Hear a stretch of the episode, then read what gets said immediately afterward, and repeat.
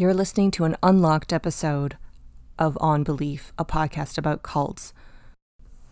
For more episodes like this and to support the production, please visit our Patreon at patreon.com forward slash K A R E N G E I E R.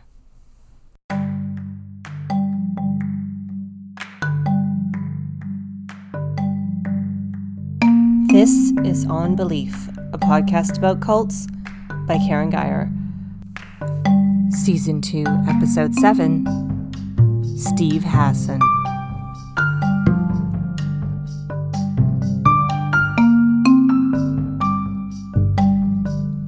Steve Hassan is not your average cult expert. He spent time as a prominent member of the Unification Church, also known as the Moonies, before being exit counseled and starting a new career researching and helping clients escape cults. Steve has written numerous books and has been a cult expert on hundreds of media appearances. He's been on the Leah Remini Scientology program, he's been a guest on CNN, and many more. He's recently finished writing a book called The Cult of Trump, and he joins us today to discuss that very topic and to explain why the rise of Donald Trump is a great example of coercive thought reform on a large scale. Welcome, Steve. Steve, can you tell us about your time at the Reunification Church? I was uh, raised in a conservative Jewish family in Queens, New York, approximately one mile from Donald Trump, I might add. And I uh, was a creative writing major, writing poetry, had long hair and work boots. My father had a hardware business that I worked in. Later, I became a banquet waiter on the weekends when I was in college studying English writing and poetry. And I was deceptively recruited by three women who were flirting with me, thinking and saying they were students at Queens College. Uh, this was right after my girlfriend had had broken up with me, and I was a bit low. And they, the recruiters lied systematically and uh, lied about being students, which they weren't, lied about not being a religious group, which they were, of course. But I was love bombed. I was flattered. They asked me lots of questions about myself, and I shared it. And as I've written in my book, Combating Cult Mind Control, my story, I'll keep it short, except to say that within a few weeks, I came to believe God was in the group and that God was summoning me to save humankind, that the world was coming to an apocalyptic end and, and was going to be recast. And Moon and his, his followers would be running the world in a theocracy, and all of the the communists and all of the secularists and all the gay people and everyone else, we would basically kill them and send them to the spirit world and save them later. And uh, as someone who criticized Nixon when I was normal, when I was in the moon cult, I was fasting for three days on the Capitol stairs because the Messiah, Sun Myung Moon, told me God wanted him to be president even though he was being impeached for crimes. And when I woke up, I, I was I was uh, crying for three hours. So how you know I was educated about Hitler and the Holocaust. How could this happen to me? How could I believe that the Holocaust was necessary because the Jews didn't accept Jesus. How could I turn my back on America and democracy and think that that democracy was satanic? So I had such a radical, radical personality change. And I should say that I was trained to die on command or kill on command, which I um, was prepared to do in that state of mind when I woke up from that trance and, and started understanding Chinese communist brainwashing, uh, and my deprogrammers used thought reform and the psychology of totalism by Robert J. Lifton, I wanted to understand how did this happen to me. And so now you're talking with me about 43 years later, and and uh, hundreds and hundreds of talks and lectures and workshops and, and media appearances. And now we have the President of the United States who has the stereotypical profile of a cult leader, uh, malignant narcissism, um, and is exercising the same kind of manipulation techniques that mind control cults use to um, uh, influence for power, uh, money, and sex. And we are all polarized in the United States instead of coming together with our common uh, core commitments to human rights and the Constitution, the separation of church and state. Um, and uh, it's it's serving serving the agenda of um, totalist elitist dictators like Vladimir Putin it's uh, serving uh, people who want to influence governments and make it over in a pseudo Christian esque vision, as well as libertarians and other other special interest groups that want more power and such. So it's very upsetting and also exciting to have a book with a major publisher backing me and we'll see if people read the book and what they what they make of it. But so far people have said it's wonderfully researched and uh, terrifying. It's terrifying upsetting but it also explains exactly what's going on as well as offers a way of, of how to approach it to, uh, to, to correct it. Why did we see an extreme rise in people joining cults in the late 60s and early 70s? Is it similar to people seeking out psychedelic experiences, meaning that they wanted something different that was going to uplift them? After all, Scientology originally carried the promise of getting high without drugs.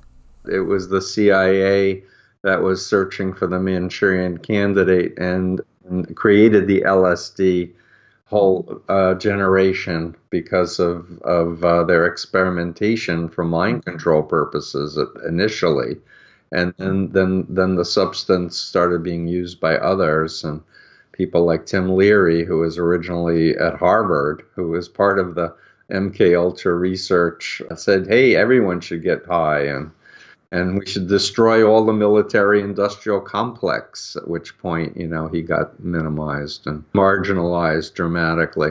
No, it's, uh, you know, people need to understand that as technology keeps advancing, as science keeps advancing, so does our understanding of the human mind and how it can be influenced for the good or for the bad is developing. And that people who have nefarious motives, whether it's power, money, or sex, or all three, they want to keep people ignorant because then they can do their thing much more easily and exploit them for money and power and sex.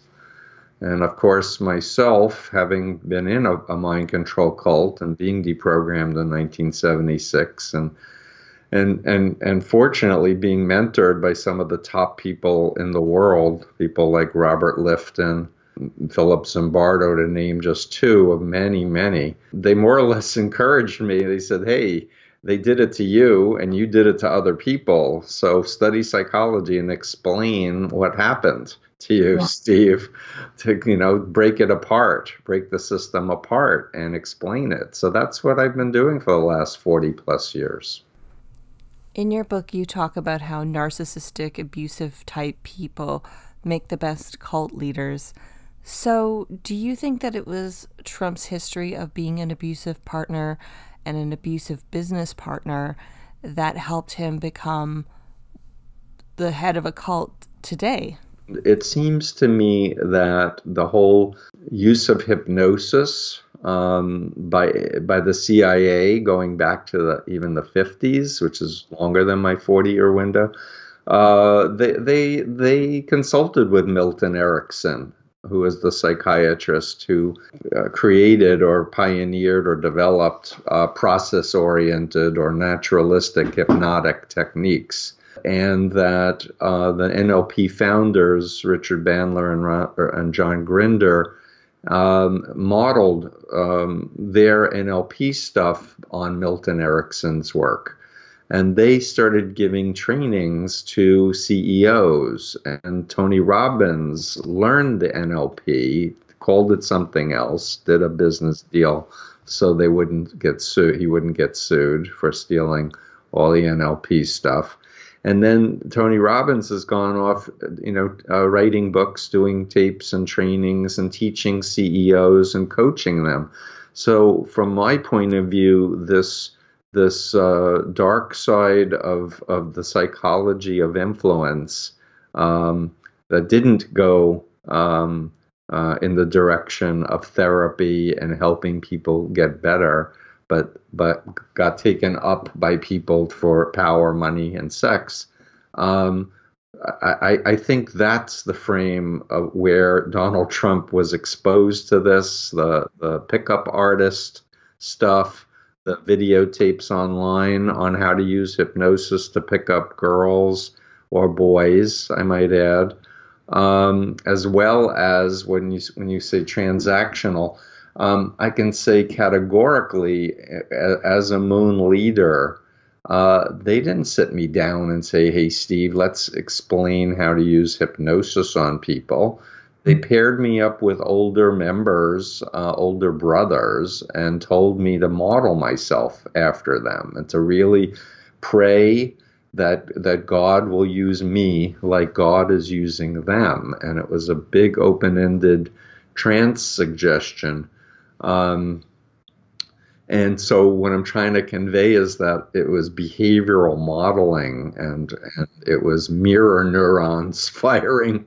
Uh, and, and I might add that uh, what we now know is that uh, in the human population, there's a bell-shaped curve um, of uh, with the tails. One one side of the tail is low hypnotizability, and the other tail is high hypnotizability, and the vast majority of people are in the middle.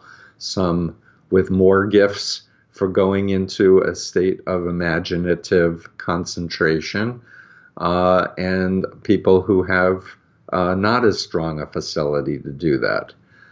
And what you know, what I've come to understand as a mental health professional is having a high ability to focus and use your attention and to uh, immerse yourself in something and to shut out stimuli.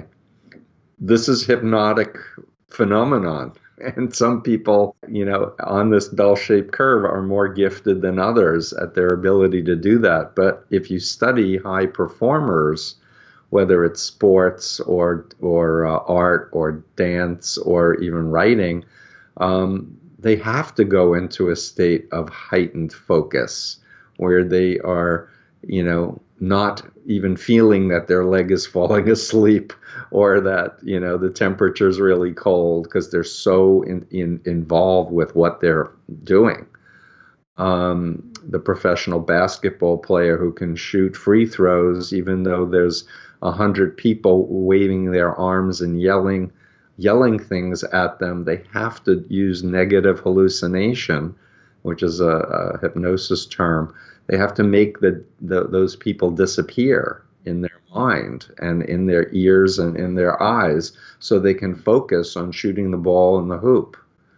And, and the really gifted free throw shooters will be able to imagine the, the hoop being really big and the ball being really small and see the see the arc before it leaves their their hands with its swishing throw back to trump has anyone actually trained him? We we know he doesn't like to read books. He he has ADD uh, and so I, I would assume that he was hanging out with the Jeff, Jeffrey Epstein's of this world and learning how they do it.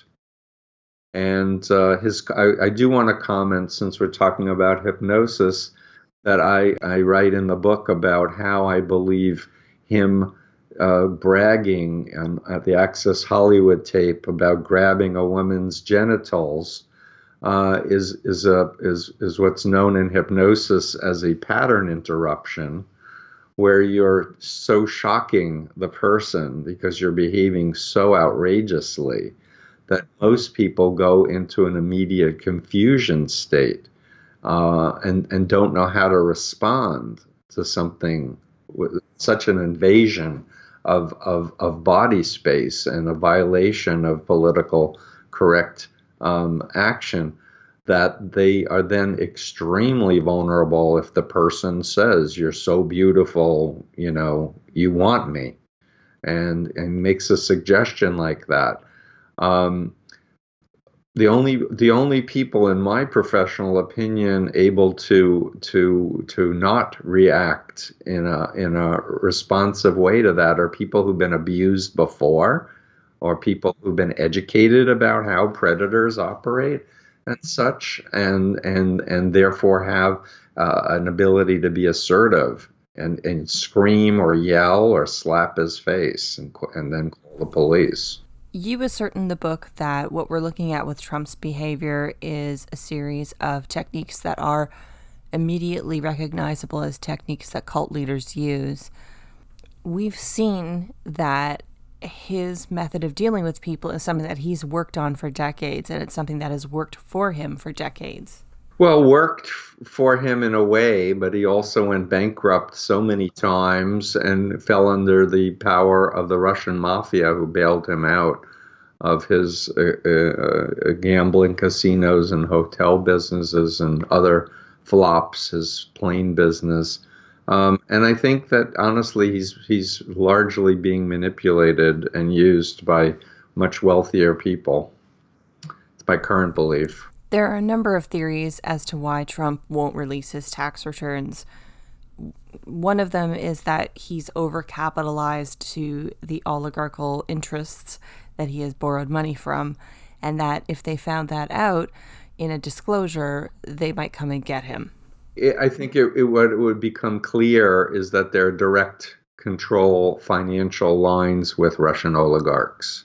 I think that's more the the fear. They do exist. I mean, he doesn't have, physically have hold of everything, and I think to a certain extent, you know, the question is when he's how how long will he remain in power, or will he will he resign? Will he be arrested for treason?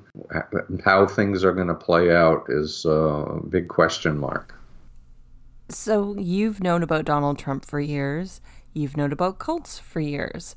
How early on in Trump's presidential bid did you recognize the techniques that he was using as being those of cult leaders? That's a good question. So I grew up in New York, so I had heard about Trump and seen some images of the gold and, you know, tacky golden um, architecture and and uh, interior designs of his places. I watched about ten minutes of The Apprentice, and I was just like, "Oh my God, people actually spend time watching this." Um, where where it really leapt onto my my frontal portal, so to speak, was uh, in, in 2015 when I was heavily researching ISIS recruitment online and um, in fact was invited as a guest to the Aspen Institute, where they had a, a closed session meeting with State Department counterterrorism experts, uh, wanting to understand why they were so successful at recruiting online. Um, and it was it, it was later. I think it was December of 2015 that Trump said uh, that he wanted a total Muslim ban and when he said that, I said immediately, Oh, what a wonderful thing to help ISIS recruit people. Oh my God. And I wrote a Huffington Post up, uh, you know, opinion piece about it, saying something like Trump, ISIS's greatest collaborator. Um, and I was just appalled at the um, disregard for human rights and the demonization of the other and the us versus them thinking and the fear mongering. And so from there, it just kept go, getting more and more extreme. I spent a good deal of time watching his his rise as well as GOP. I like to turn on Fox News and look at ads online for conservative Republican people. When I was watching him deal on on debates, it became really obvious that he was using NLP-ish techniques to out outframe his opponents and to to undercut them. It became clear that he was getting coached if he hadn't already been taught about these techniques. I, I, I later researched online and saw that Tony Robbins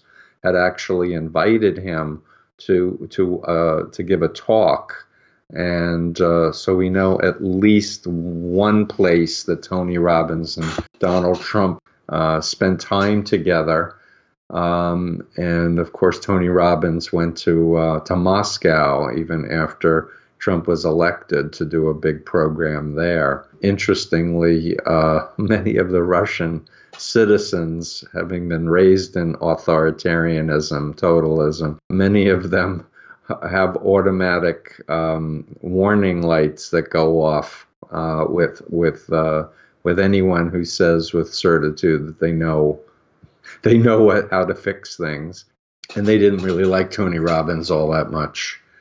That was at least according to the media that I saw. Donald Trump, for people who've been around malignant narcissists, cult leaders, especially as I was with Moon so many hundreds of times, it, it was just uh, startling to me or frightening to me just how how much he was operating from that arrogant condescending, grandiose, pathological lying mindset.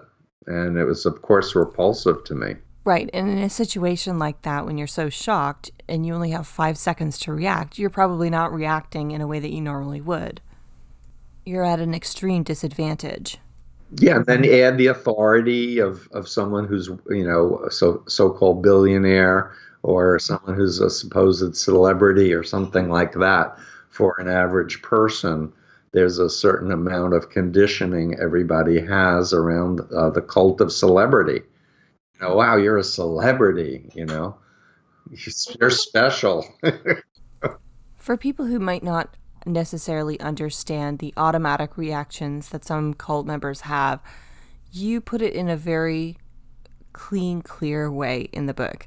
You describe if somebody asks you to pass the salt at dinner, you don't sit there and have a discussion about it. Your brain actually doesn't go, wait, what? Should I pass the salt to this person? Why do they want the salt from me? You just do it. I found this to be an extremely effective way to reframe how cult members react to direct questions and directives. My assertion is that with destructive cults programming, actual identities, pseudo identities are being created with alternate memories as well as beliefs and language, and the person's real self is being suppressed. So, uh, and and and my work helping people exit is not just coaching families how to how to empower the person, the real person, to think for themselves and see that the pseudo identity isn't their true self, but also to help people recover. But I, I want to mention a, a Nobel Prize winning book called Thinking Fast and Slow by Daniel Kahneman. And he won a Nobel for behavioral economics, but he was a psychologist. And essentially, the book is filled with, with scientific experiments that demonstrate that we have an unconscious mind that ha- operates off of heuristics that are completely out of our consciousness. And so we're on automatic pilot most of our days. And only occasionally do we need to go to the slow part of our brain, which is the frontal cortex, where we need to analyze and, and, and, and look at data and, and, and disconnect from our gut sense and our instincts, etc. Um, and that we need to have both parts of our brains. But ultimately, what I believe is that unconscious processing needs to be understood consciously so that you understand what confirmation bias is, for example, which is we have a tendency to only let in information that confirms an existing belief. And therefore, we are screening out information and experiences and filters of things that disconfirm it unless we have a researcher academic frame that we're operating and we can step out of ourselves and look at us as you know organisms i think we've all seen in the last 3 years that there are people who they can't quit the drip of Fox News and sources that confirm their confirmation bias and that help really galvanize their worldview. And this is one of those places where this is the exact same set of behaviors that we see with people who are still involved in cults. So let's talk about the bite model because you were the originator of the bite model and how does it explain this phenomenon? I took Robert Lifton's eight point model and, and Margaret Singer, who was an army psychologist studying Chinese communist brainwashing. She has a six condition model. And I put together what I call the BITE model of mind control. And the B stands for behavior control, the I for information control, the T is thought control, and the E is emotional control. And what I did was I took Leon Festinger's model that he used to uh, to form the cognitive dissonance theory, which is he said we have thoughts, feelings, and behaviors, and that we like to be consistent. We want to do behaviors that are consistent with our beliefs, and we feel that we feel is is the right thing to do. And when there's conflict, and and one of those three changes dramatically, he said the other two will shift to reduce dissonance. And I took that concept, which I thought could really be aptly applied to mind control environments, and I, I fleshed out a whole series of uh, examples or variables for each of those. But uh, here's here's where I'm going. Uh, information control is what I felt was missing from that that model. And when you were just describing how people can get into information silos, that's exactly a description of the unethical side of the influence continuum, where you have this not only uh, lies being told, lies including withholding information, distorting existing information to make it more accessible, as well as outright lies, where you are demonizing any other information that that that that says what you're saying is a lie. You're monitoring each other, you're informing on each other. There's a hierarchy of what you are allowed to believe, and, and people are told uh, to keep it down.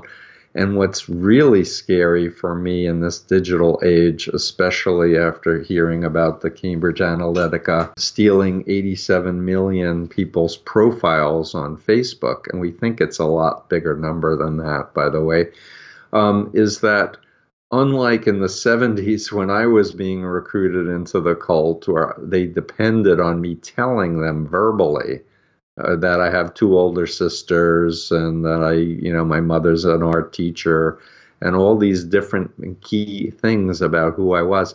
In this digital age, um, uh, people who want to mind control specific individuals can can buy their profiles. Well, every time you like something on Facebook, it can be can contained within a computer algorithm that describes with 90% accuracy which buttons will work if they're pushed for you. There's a really frightening idea here that governments that are run by cult like dictators or cult like leaders they can rely on things like Facebook to help them target people that are their enemies. They can target anybody who has liked an Antifa page or liked a page that's against the police officers or ICE agents and they can they can target them and they can get them in extrajudicial ways. And they are. I believe Peter Thiel, who's a major Trump supporter, owns uh, Palantir which is a, a AI supercomputer system for exactly this point of gathering profile data from. It's called um, uh, uh, data mining and, and using deep data to to again to to to build profiles on people to know their weaknesses, as you said, their their liabilities, but also how to how to get them to react uh, and predict their behavior. And and so we we really, as a species, really really need to sit down and say, what do we want our world to look like in the coming hundred years? Because we really are, um, it really can get very total, totalistic and authoritarian very fast. And my, my biggest fear is China because of how big they are and how, how dictatorial Xi is and is using even DNA collection now, in addition to facial recognition software and such.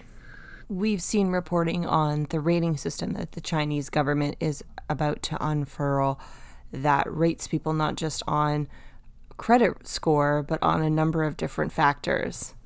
Exactly. So they're conditioning people using things from the behavior mo- uh, behavior control part of the bite model to do rewards and punishments, social, social rewards and punishments to condition people to be good citizens. The book lays out several different criteria for a very effective cult leader. Among those criteria are malignant narcissism. Walk me through what the profile is of a cult leader. Well, they tend to all have very um, uh, troubled childhoods and sense of lack of secure attachment is the latest psychological theory, which is the the essence of having a healthy sense of self and the essence of de- developing the capacity for empathy and social perspective taking.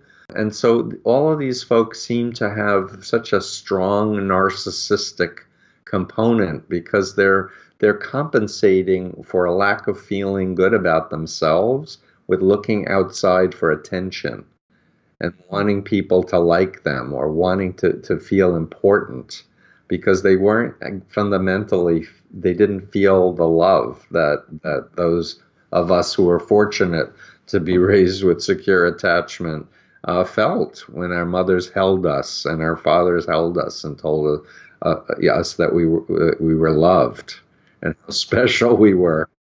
Um, I wrote in the book that Fred Trump would say to his boys, "You are a killer. You are a king. You are a killer. You are a king."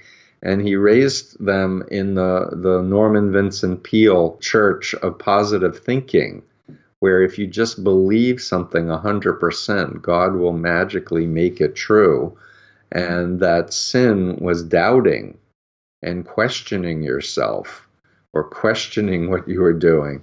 And so he was conditioned, and then he was sent to a military school and sent away from home. And he fell under the influence of, of uh, a fellow named Dobias there. With stereotypical cult leaders, is they, they all say that they know everything. They think they're the smartest people on earth. They're very grandiose. They have a really hard time apologizing in a sincere way or, or saying, Yep, I was wrong. They like to blame everybody else, they like to project their own darkness onto everybody else. So whenever Trump says things like doing a coup, he's thinking coup that he wants the coup, right? What's different about malignant narcissism, and Erich Fromm is the, the person who uh, coined that term, he, he adds the sociopathic elements, the sadism, the, the feeling above the law, liking to to treat people like they're they're objects to, to manipulate them and control them and to harm people and that's part of the the sadism I would like to to cover, if you don't mind, the the whole element of how totalist mind control cults are influencing the current administration. Because I, I really don't think he's smart enough to be the author of a lot of what's happening. And I think that powerful billionaire people with vested interests have been pulling a lot of the strings. So what we do know is that his campaign was was uh, in utter ruin 12 weeks before the election until the billionaire Mercer came in and installed Steve Bannon and Kellyanne Conway. And, and Steve Bannon, who was who was Breitbart at that point, did a psyops operation quite effectively. Who am I asserting is behind um, uh, Donald Trump pulling a lot of the strings? I assert Vladimir Putin. And Russian cyber war is continuing to be exercised. And uh, Alex Jones had done at least 1,000 stories directly from Russia TV, which is uh, Putin's propaganda arm. And uh, many of his stories would then go to Breitbart, which would then go to Fox, and then spread to all these uh, radio talk shows as well as religious media. I want to talk about a cult called the Family or the Fellowship that was founded 80 years ago by Abram Vereide, as explained by Jeffrey Sharlet in his two books, and Netflix has a docu-series now of five hours, which I highly recommend. Uh, especially for people who don't read books, watch the Netflix series if you want to understand how a totalist mind control cult that was saying, basically born in the era of the Cold War, saying, you know, communism is an atheistic cult. We need one for Jesus that operates just like them, but for Jesus. Only this is a group that started the National Prayer Breakfast and has been operating with Democratic as well as Republican presidents, has been working to, to with dictators around the world, in some cases overthrowing democratically elected leaders to install autocratic dictators who are willing to play ball with them and, and, elements of the, the CIA and other intelligence agencies against Russia. Then I talk about, and, and I should say that Chuck Colson recruited Michael Pence into the family, and Michael Pence was assigned to, to be the transition team person to bring in the cabinet. So there is a an agenda going on, what we call Christian white nationalism or dominionism, maybe a better term, of of a group of ultra right wing Catholic and Protestants who want to basically take away gay rights, take away the woman's right to choose in terms of uh, of their bodies and abortion, and to insert their own autocratic vision, uh, their theocratic vision rather, for America. So they want God back in America, even if it, it destroys uh, and discriminates human rights. And we heard the Attorney General William Barr on Friday speaking at Notre Dame Law School talking about this very same point. And, and I write in my book that I discovered that he was a director of an Opus Dei Center in Washington, D.C. And while he has never uh, stated he was Opus Dei, I've asked people how can can there be non Opus Dei people on the directorship of Opus Dei Prelature? And the answer is no. Once one understands Opus Dei and realizes the founder was interested in politics, and and and uh, it's a secret society, and that he believed uh, his own words that it's okay to lie for God then one can understand how William Barr could do a four page lie about the Mueller report and lie to congressmen and such. So this this is a bigger concern and I should say I'm not against religion and I'm not against God. I believe in a God of love and of justness and honesty and charity and kindness and the kind of Christianity, and I should say, New Apostolic Reformation is critical to mention because they have millions of devout followers. And these are the folks who have apostles or uh, prophets running a megachurch or a smaller group that uh, cast out demons, speaks in tongues, does supposed faith healings and can order their members to do anything because their mm-hmm. members are so conditioned to believe that they are an apostle of God and that if they don't do what their apostle asks them that Satan is going to harm them and they're going to go to hell. Mm-hmm. So there's a lot of true believers. They're not evangelical Christians because I know legitimate evangelical Christians who don't believe in trickery and lying for Jesus. You know, they know that real religious conversion, you need informed consent and not coercion. But it's the, these are his Trump's base. You raise a point that's been raised on this show before when we discussed Quiverful and when we discussed FLDS the survivors talked about this need, this abhorrence for government, but also this need for these types of groups to basically infiltrate the government and to basically force the government's hand to bend to their will.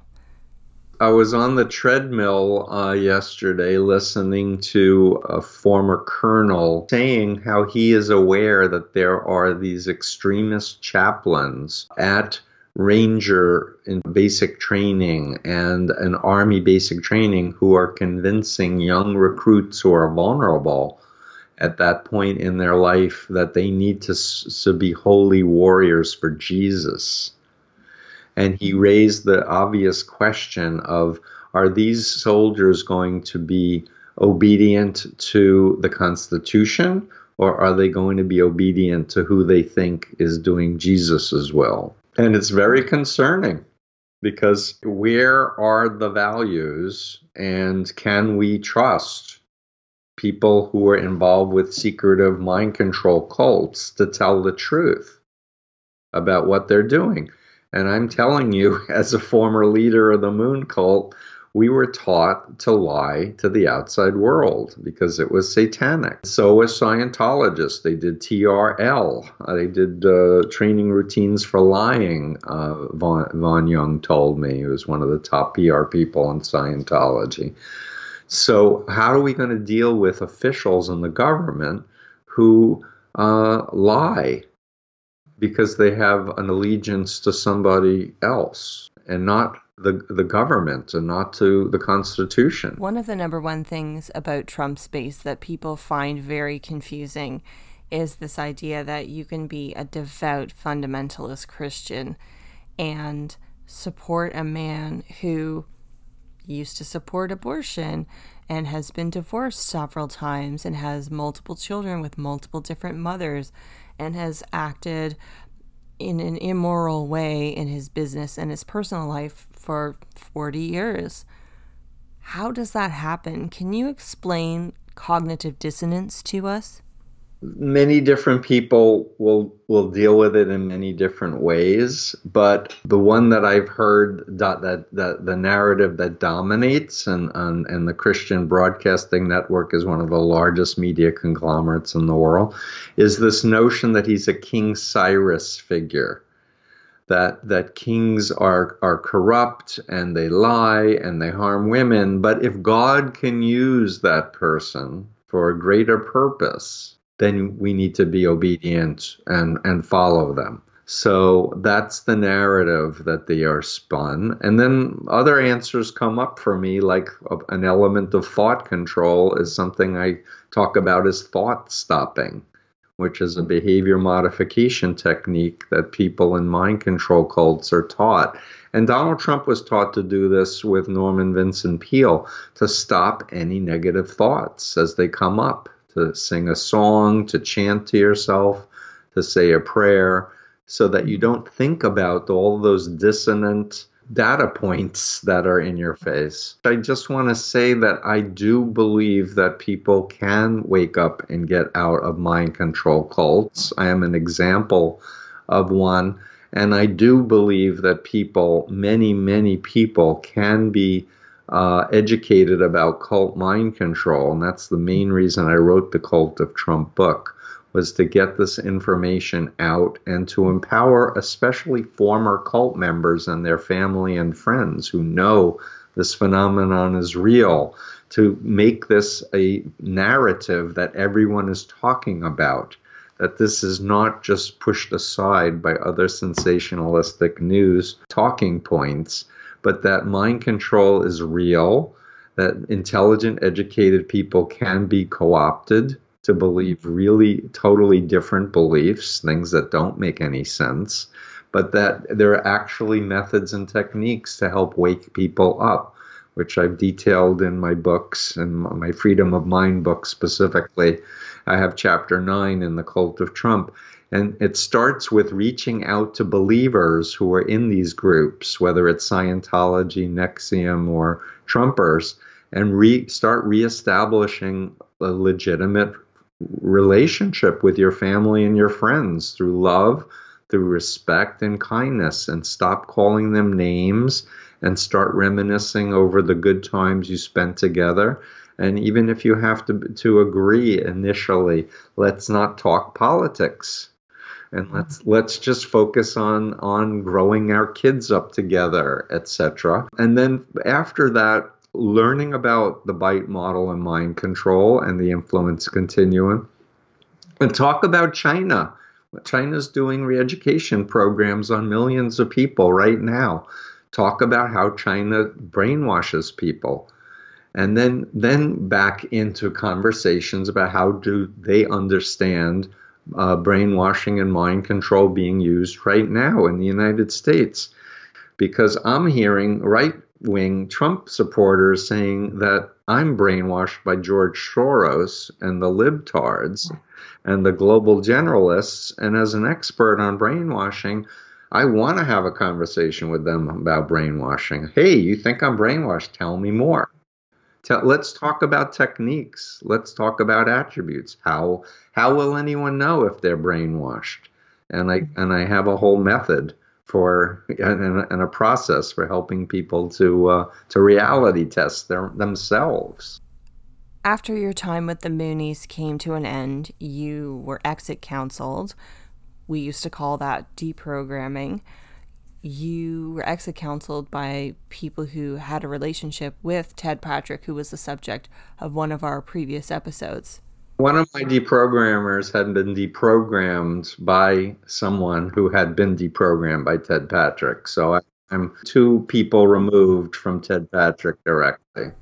Exit counseling looks fundamentally different now than it did back during the time when you were going through it.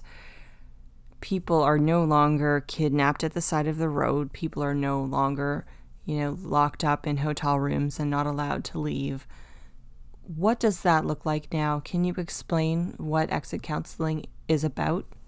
Any legitimate person doesn't want to do anything illegal that's going to get them into jail.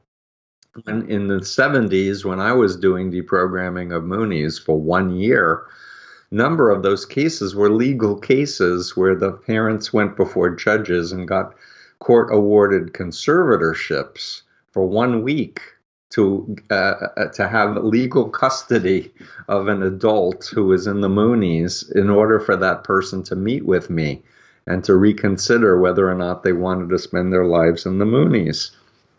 And um, w- with within a, a number of months, the ACLU got involved, Scientology was involved, the Moonies were involved, the Krishnas were involved, and then they started lobbying all the mainstream religions, saying that the programming is beating and torturing, and if you allow this, they're going to come after you next. And so they co opted a political, I mean, a legal process that could potentially still be used today, ethically, I believe, Eh, first of all, there was never any beating and torturing. That was all, you know, made up by the cults to scare members. I mean, I was told those stories. And in fact, that was one of the things that helped get me out was realizing that the people deprogramming me were nice and they were treating me nicely. I uh-huh. wasn't being beaten and tortured, and they were telling me genuine stories about their lives that I could relate to. Where it's gone to over the decades for me, and this is especially because of the internet, is how can I coach family members and friends and other concerned individuals, former members, and, and even community activists? How can I uh, how can I train them to understand what they're dealing with and coach them on how to interact with people in cults in a way that gets them to start reality testing. And sl- simply put, the most powerful single technique is asking a good question and giving a long period of silence and, ex- and just waiting for the person to think about what you're asking. And then if they don't answer, to say, hey, I'm serious. I really am curious. What would you do if if Moon got on a stage and said that he's now under psychiatric care and he's he's on, on medication and he realizes he's not the Messiah and you need to go home? What would you do? And and just give a long silence. A cult member will say, "Oh, he would never say that." And you go, okay, we let's. I agree. He would never say that. Well, what if he did? What would you do? You know, where, what would you do with your life? What would you believe? And just to entertain a good question and to step back from, I know this is the truth. I know this is the way. These are the bad people. No, no, no. And step back and go, what if it's right and what if it's wrong? What if the critics and the ex members who I've been told to not believe, what if I should take the time and actually listen to them and evaluate their credibility and, and look at the evidence that they're offering at what makes sense? Because if, if I'm going to devote my time and energy to something, I, I, I don't want it to be false.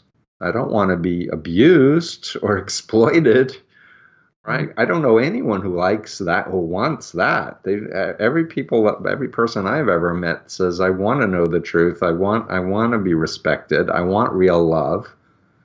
They don't say, "Oh, I want to join a group that's going to exploit and abuse me, and spit me out as soon as I'm not working." Hard enough for them. So the idea here, and this will sound drippy or syrupy, but I really believe in love if it's your child who's in a cult, or it's your brother or your sister, or your wife or your husband, or, or your brother or your sister, and you genuinely care about this person, that's the power, that's the force that needs to guide a process to say, hey, I care about you. You know, you're important to me.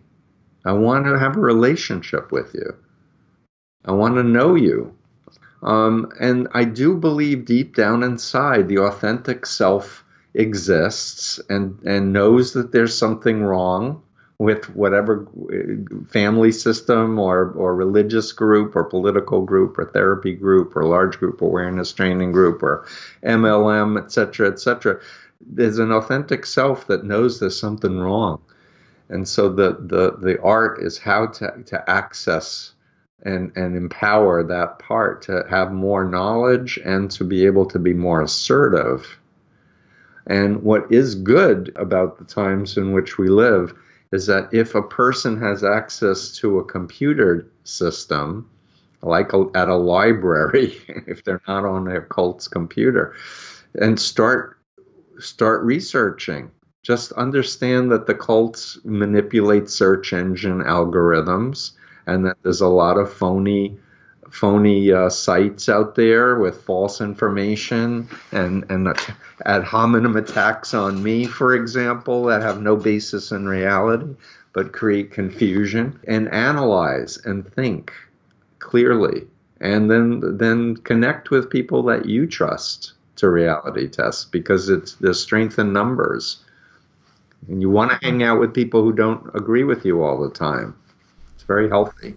In your practice and in Freedom of Mind Institute, what what are the main goals right now? I'm hoping that the that more cases like Keith Raniere being found guilty of racketeering and sex trafficking and involuntary servitude will be brought where we can then help to explain judge, to judges and juries how the mind can be manipulated to uh, believe uh, and do antisocial things. Something that's come up on this show before is that Scientology was watching the NXIVM verdict with a lot of interest. Do you think that they're probably shaking in their boots a little bit because the prosecution was able to get conviction on all counts? Absolutely.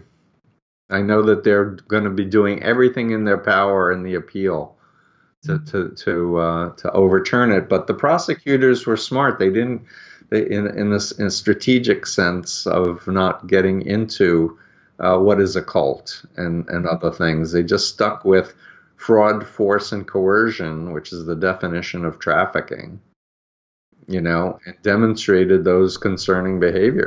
I was excited to see in the book that you covered the topic of the use of NLP in the NXIVM story because that's something that didn't always get covered, but I think is a really important piece of the puzzle.